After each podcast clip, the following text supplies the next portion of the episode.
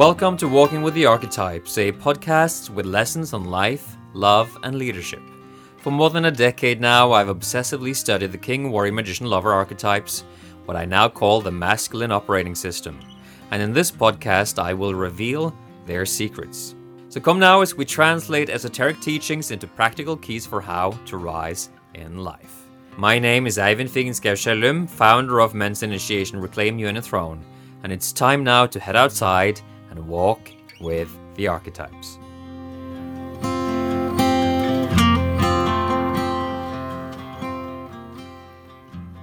Right, people, welcome back. It's Tuesday and it's time for another episode of Walking with the Archetypes. I'm your host, Ivan Figenschou founder of Reclaim Throne. And I'm delighted that you're here as I am about to dive into the Warrior Lover Bridge in culture. So, if you didn't listen to yesterday's episode, I was covering there some of the dynamics of the warrior lover bridge in our personal lives. But I want to clarify again what, what is the warrior lover bridge? It is that polarity that plays out inside of us between pushing and resting, between boundaries and no boundaries, between penetration and receptivity, between masculine and feminine, between yang and yin, between doing and being. So, this polarity, as you may realize as I'm speaking to it, is very, very, very strongly represented in the present day culture wars. The culture wars between the traditionalists, the modernists, and the postmodernists, to put it very simply. And so you will see in culture that there are people who are on good terms with the warrior archetype. And so they have a positive conception of discipline, of loyalty, of boundaries, of being energized and courageous and resilient and having integrity and being in service and having personal power. These things are good for the folks that are on good terms with the warrior archetype. They're good. And if you're not on good terms with the warrior archetype, which is typically the case for people on the political left, progressives, radicals on the left, they will see the warrior as evil. It is toxic patriarchy. It is white supremacy for some. It is oppression. It's dominator hierarchies. So they see the dark side of the warrior and only the dark side. And the people on the other side of the polarity, the political right, they will see the bright side of the warrior archetype and typically only the bright side. So then they will struggle with anyone on the other side of the fence that they see as weak, as irresponsible, as having no sense of loyalty or pride for their nation, for their family, and who are just not carrying their load in life. You probably see very clearly what I'm talking about here. And then on the other side of the spectrum, you have the lover archetype, where the folks on the left, and especially the radical progressive left, they have only beautiful things to say about the lover. Because the lover is all about being, nothing about doing. It's about pleasure and, and love and empathy and appreciation and some kind of surrender, unity, rest, and embodiment. These things. Now, those are qualities of the mature lover and typically, the people on good terms with lover archetype, they will hear those words and feel very accepting and in resonance with them. Just to complete this little, very simplistic overview, the people on the right may look at those qualities and be like, what is this pleasure thing? What is this? You know, acceptance, appreciation, unity, and all these things. Hey, we just need to carry our own load in life we need to buckle up and take responsibility here. We need to double down and, and, and push hard and, and show that we are citizens that contribute something of value to our country. And so, this is the mess, brother. This is the mess. because both sides of the equation, both sides are important. And when you only see one side, the other side enters you and takes you over in a shadow form.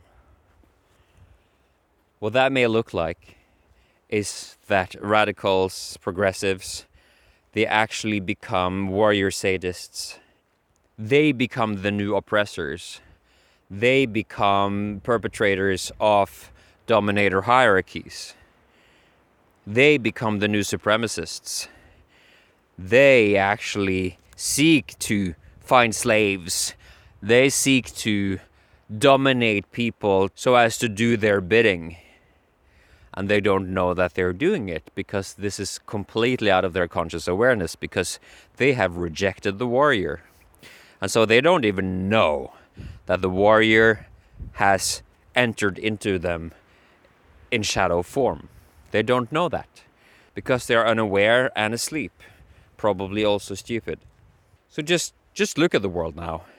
How the so-called virtuous, empathetic, loving people have actually become the most oppressive, patriarchal, dominating, hierarchical, supremacist kind of people.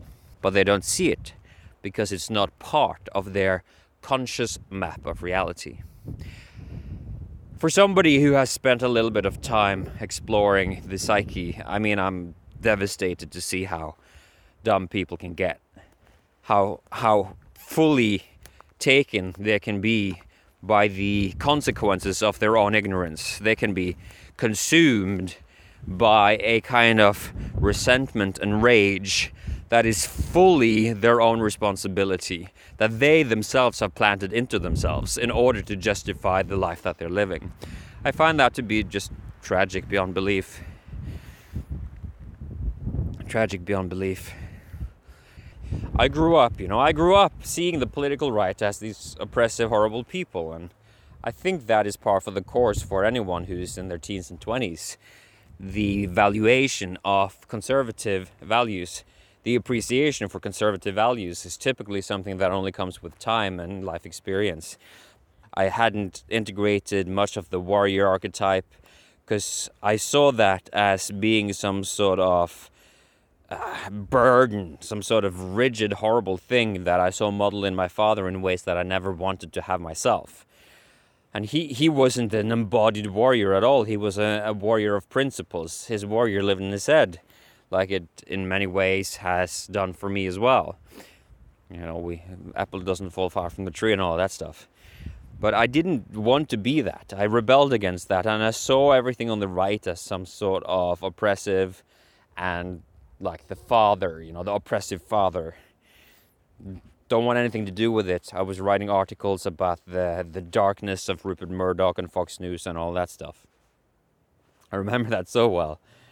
And I also remember when Obama was elected, how delighted I was, and I felt like the true king had returned.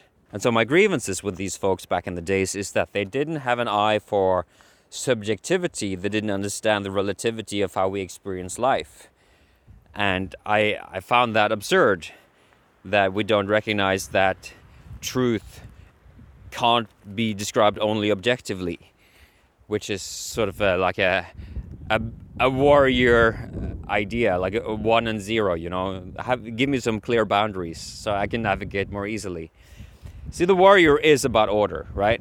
And so I was seeing this. I was seeing this in the right also how they have been so reluctant to accept homosexuality and that there has been a kind of national pride that seemed very excessive eth- ethnocentrism i saw all of that and i rejected it. And so this is the shadow of course of the warrior is that you come to see yourself as the best because the warrior needs an enemy to fight in order to justify his existence.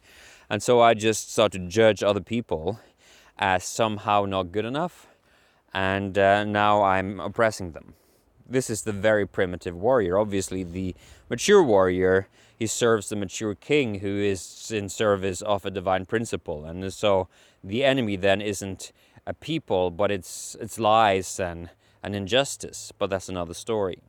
So then, to complete my own story here, I realized that my ideas around conservatism were completely immature. And that when you remove the conservative values that are typically warrior values, the va- values of stability and defending the status quo, when you remove that from culture and the associated individual qualities of responsibility and loyalty and service, when you remove that, you actually get anarchy. You get eventually, if I'm going to be dramatic about it, you get the zombie apocalypse.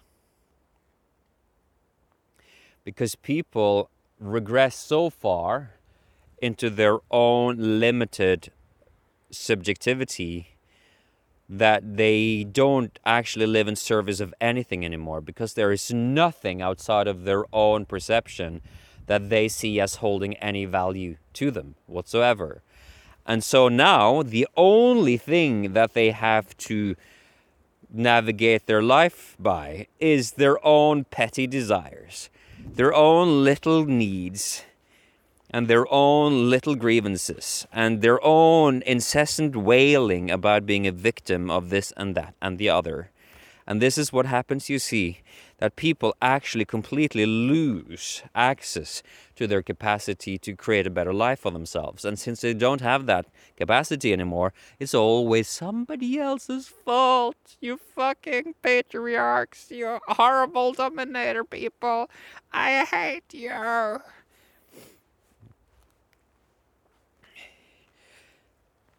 So then you're about two years old, right? And now you have come to a place where we we celebrate the mentality and psychology of an infant as some sort of leading edge for the evolution of our culture. Wokeism.